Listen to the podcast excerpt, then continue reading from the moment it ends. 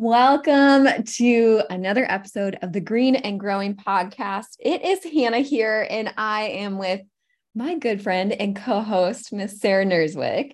And today we're going to be talking a little bit about asking for help, raising your hand and saying, hey, I need some help. And actually what we're going to do is we're going to debunk 4 myths that you might be telling yourself this myth, your students or maybe even your co-teacher is saying this myth, and we're going to tell you why they're wrong and really just kind of try to help you open up your brain and think about how and who and when and where you can ask for help. So Sarah, this first myth we're debunking is what? First myth. Asking for help is a sign of weakness. Oof. Friends, that is just not true. Just not true. Asking for help truly is a sign of strength. Why?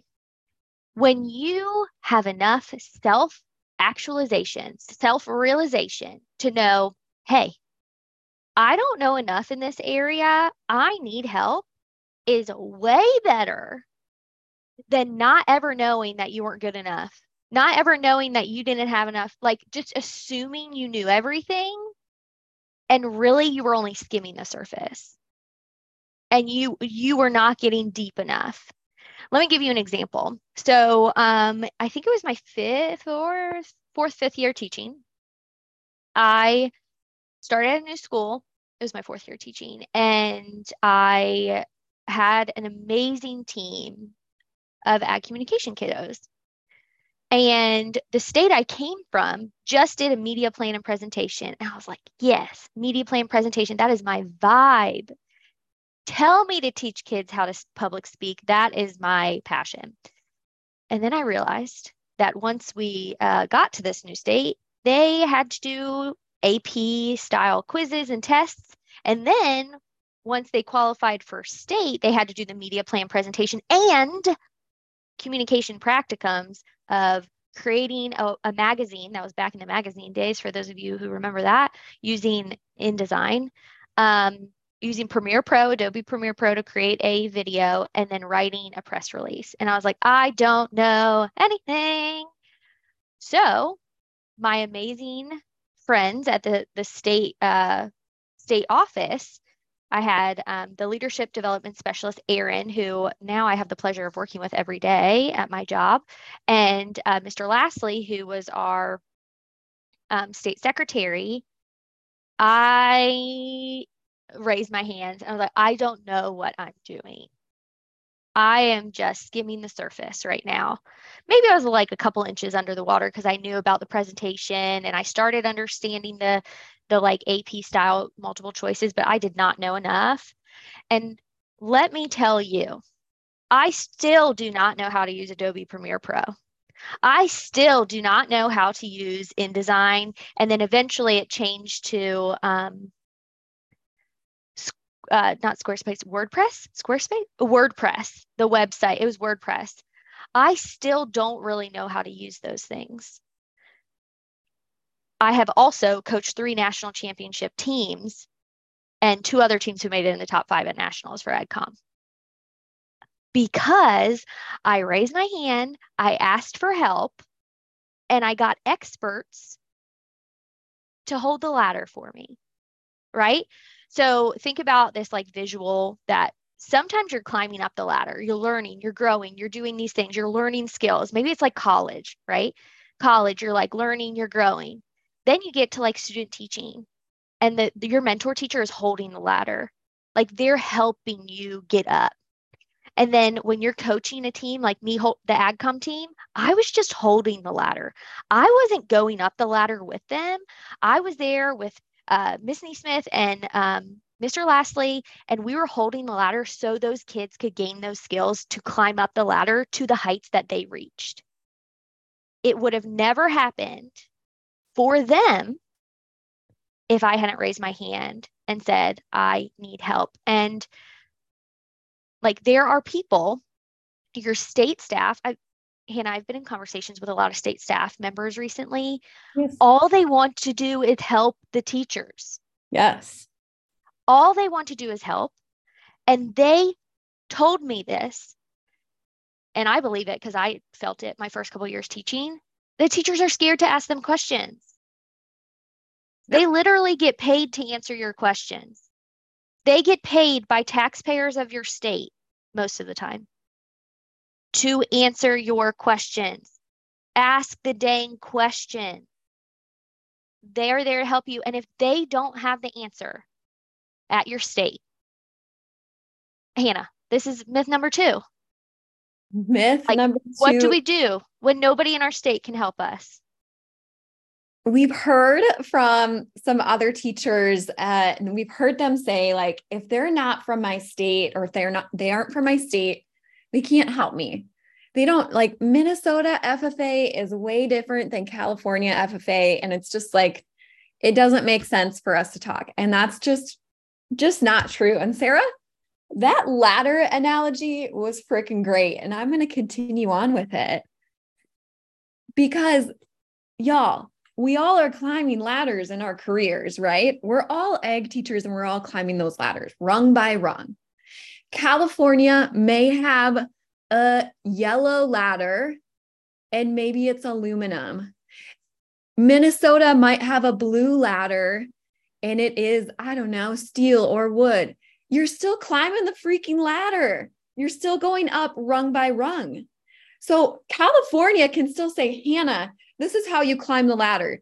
You just step one foot on top of the other, grab up. Well, and vice versa. I can still do that for, from Minnesota, for California, or whatever state you're in. The help that they can provide you is still valuable and can still get you to that next rung on the ladder. Doesn't matter what state they're from. And in fact, I would even argue that it might make you better. You might learn things that state really has nailed down. Like, they have a system for it. They've figured out all of the kinks for a certain contest, or maybe they've really ironed out their curriculum and their content for a certain area. And that teacher is going to be able to share that information with you. Now, at Green and Growing, we have something called a specialist roster. And that roster is from agriculture teachers who are all across the country. And what we know about agriculture education is that we teach a whole lot of things. What we also know is that each teacher really is a specialist in a certain area. So your state might be different. And even within your own state, like other people in Minnesota, I know that there's some agriculture teachers who specialize in agronomy, and there's other agriculture teachers who love that science, and that is their area of specialization. So we've created a specialist roster, specialist teacher group that you can go ahead and tap into and get that knowledge from those teachers to be able to just one step up that ladder, one more rung up that ladder. And there are some people that are thinking right now, but like, some people wouldn't share their secrets. And you know what? That's true. There are ag teachers, there are states, there are people who will not share their secrets once they've gotten to some certain success. Those aren't the people that you want to ask or even associate yourself with. I was talking to Mr. Parker. He is the state director of California a while back. And he told me he was successful when he was an ag teacher, that he would rather let the competition know what he knew to know that he was teaching his kids even better.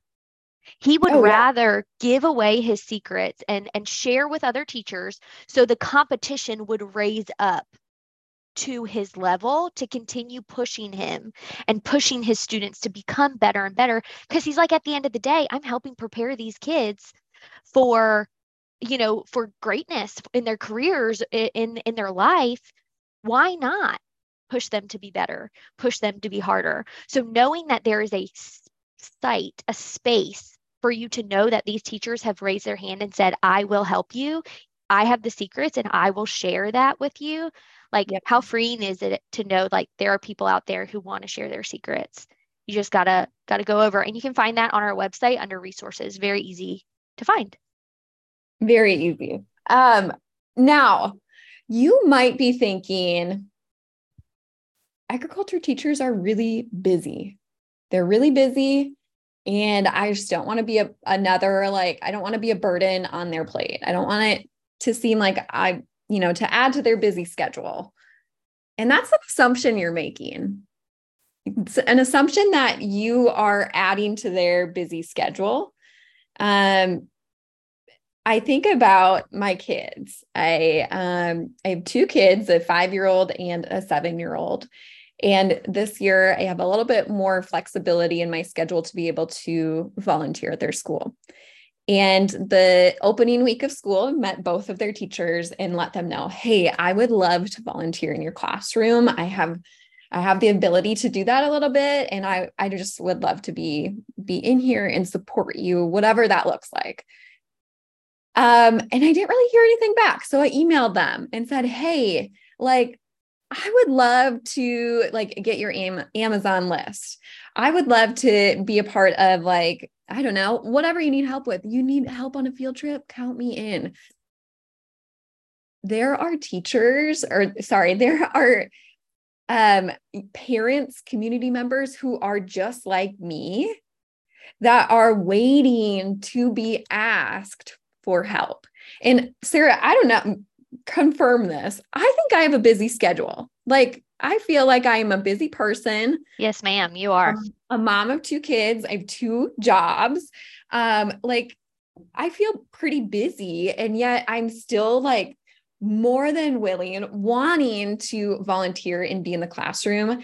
And I guarantee, without a doubt, there is, if it's not a parent, it's a community member, it's maybe even another teacher in your school that is wanting to help, even if they have a busy schedule. And in fact, it might be quite the opposite, that you're not a burden, but that you're filling their cup, that you're bringing joy into their life. And so I think that's sometimes a story that we tell ourselves. And quite honestly, that was one that I got caught up in teaching, is that I just don't want to add anything else to anybody else's plate, or I've asked that person for a lot already. I don't want to ask them again. And it's just a story I was telling myself that wasn't true. No. And here's another thing that's not true, Hannah, the myth that I just have to do it by myself. Ooh.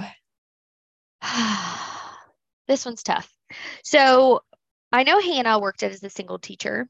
I worked as a single teacher for a while. And I 100% believe that myth.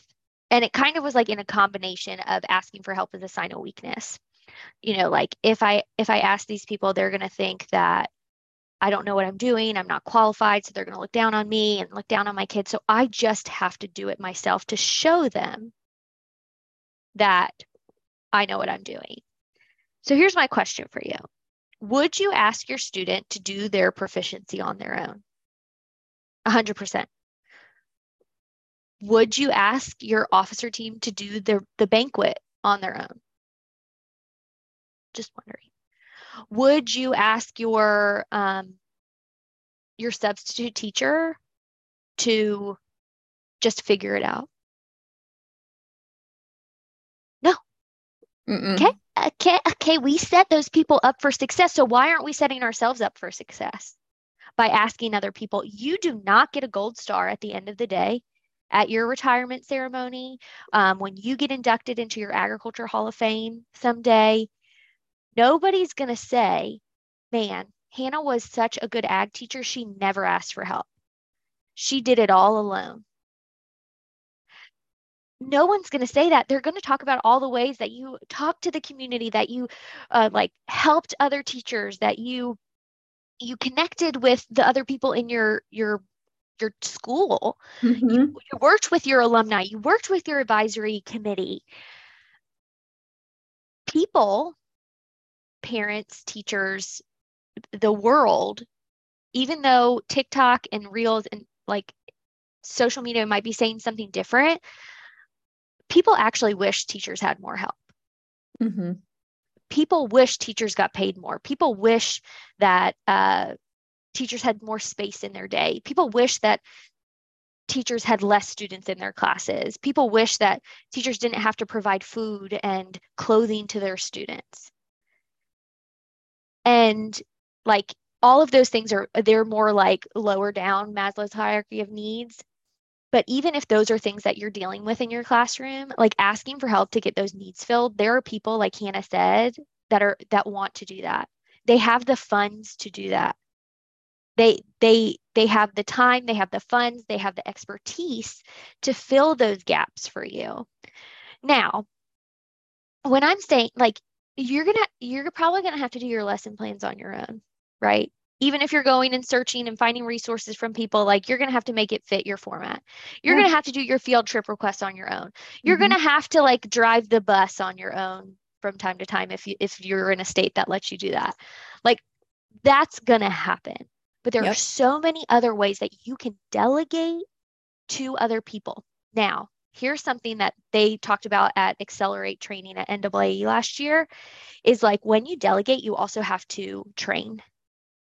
Yeah. Just know that to be able to delegate, you have to train those people.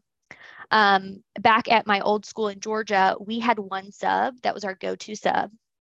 Once he was trained, we never wanted anybody else in our classroom because we knew exactly what was going to happen. He knew he would text us, whatever. It was just a beautiful, magical situation. But it took a few times for us to get to the point where he knew about the chickens. He knew about which of the kids could go out. What, you know, there's no doggy daycare. If there were dogs there, like who is taking them back to the school? Like there was a lot of craziness happening in our classroom. But once we trained him, we trusted him. Just like your officers. If you take the extra time to train them and trust them and let them know that you trust them, it's going to save your time in the long run. And if you're like, that sounds awesome, Sarah, but I don't even know where to start. Here is your starting point. Go to the Green and Growing website. There are resources on there that you can utilize right now, whether you're in school or you're getting ready for school for next year. There's a takeaway library with resources you can just like download and go. There's this podcast that you're already listening to that you can scroll back through 155 more podcasts that might provide you information or inspiration for how to do this. There are blogs for you. There's the specialist teacher roster that Hannah talked about. But the best thing that you can do for yourself right now is invest in something that's going to allow you to get the resources you need and the community to support you.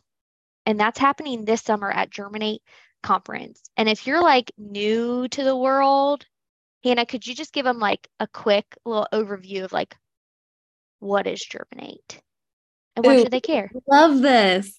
Germinate is a virtual conference. So you can attend from your classroom, from home, on the go.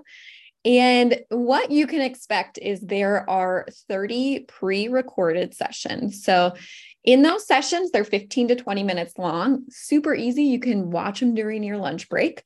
And they are broken up into 4 different categories. So there's classroom instruction content, classroom instruction strategy, there is FFA, and then SAE sessions. And then what you can also expect with the pre-recorded session is that you'll get a takeaway document. And the takeaway document is basically anything that pertains to that session that you just watched that would help you implement what you learned with ease. So think lesson plans, think email templates, think checklists, and all of the things, links to websites on where to find specific information, YouTube videos, like the whole gamut. And you get access for life. So let's say maybe you can't attend when we kick off our Germinate conference in July. Maybe you have county fair or officer retreat. You can watch the sessions later. You can grab the sessions at the beginning of the school year that you need. You can come back midway through the school year and grab the other sessions, maybe when you're switching semesters or need some inspiration. But that's one of the things that a lot of our attendees love is being able to go back, watch a session, grab those takeaways and implement them. And that's really our goal. There's a couple of other really fun things about Germinate. We have live sessions so that you can interact. And like Sarah said, really get that community feel from a virtual conference. So we have a keynote session on how to find that work-life balance with being an agriculture teacher and also having a great life outside of being an agriculture teacher. And then we have some sessions called watch parties and happy hours, which our attendees really enjoy as well. Did I miss anything, Sarah? So just talking about like asking for help, and I feel like that all goes back to the theme of like, how can I like make more out of my time, which that keynote is like a huge thing that we are so excited about, being able to have a workshop where you are going to learn those strategies to help find balance. I'm looking at our session agenda. Here are some other ones that might be interesting to you if that's kind of your vibe. What you're trying to figure out this summer is 6 proven processes to increase productivity, building autonomy in your agri-science students, it's not just you, how to power through the school year with energy, the no sweat chapter meetings, managing travel without losing your sanity, okay? The coach approach, how to coach your CDE students for success regardless of the CDE that you're coaching. I mean, that's just a tasting of the sessions at Germinate. And speaking of tasting, everyone has different tastes, right? Like when Hannah goes to Chick-fil-A, she gets a what, Hannah? 8-piece grilled nugget. She gets 8-piece grilled nugget with a lemonade, don't you? Sure do. And the waffle fries with Chick-fil-A sauce. Okay. Sarah hacked the Chick-fil-A, recipe recently, and I get a kale side salad with a spicy chicken fillet. And if I'm feeling spicy, I get a half and half Honker Palmer, right? Or a Sunjoy, as they call it. It's great. Hannah and I went to the same restaurant and got 2 different experiences. Mm-hmm. The same thing goes for Germinate. If I'm going to Germinate and I need to focus on like my productivity, what are some systems I need? What are some organization I need just to like figure things out? I can make a whole conference about productivity.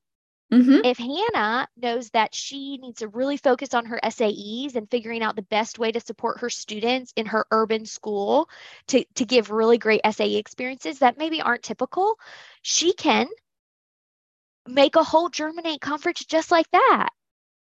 And that's the beauty of it, is it's not one size fits all. It's you have it your way. Have it your way. So you have 2 action items after this. One is figure out an area that you are struggling with. What is something that you're feeling uncomfort in, that you are feeling like just a little tension in? Mm-hmm. And figure out, who is that person who can help me through this? And don't just think about it. Do it. Literally send an email, send a text today about that thing. Right now, decide, like pause this podcast and do it right now. Yep. Did you do it? Did you actually pause the podcast? Hello. Do it now if you haven't already. Okay. Now that we've done that, second is go onto the Germinate website and register for Germinate so you can really focus on you this summer and what you need. This is you asking for help in a different way. You're saying, hey, I'm ready to learn. I'm ready to grow. And this is something like you got the experts all in one pool and they're ready to help you. So go out there, ask help, friends. Ask for that help. Bye-bye, everyone.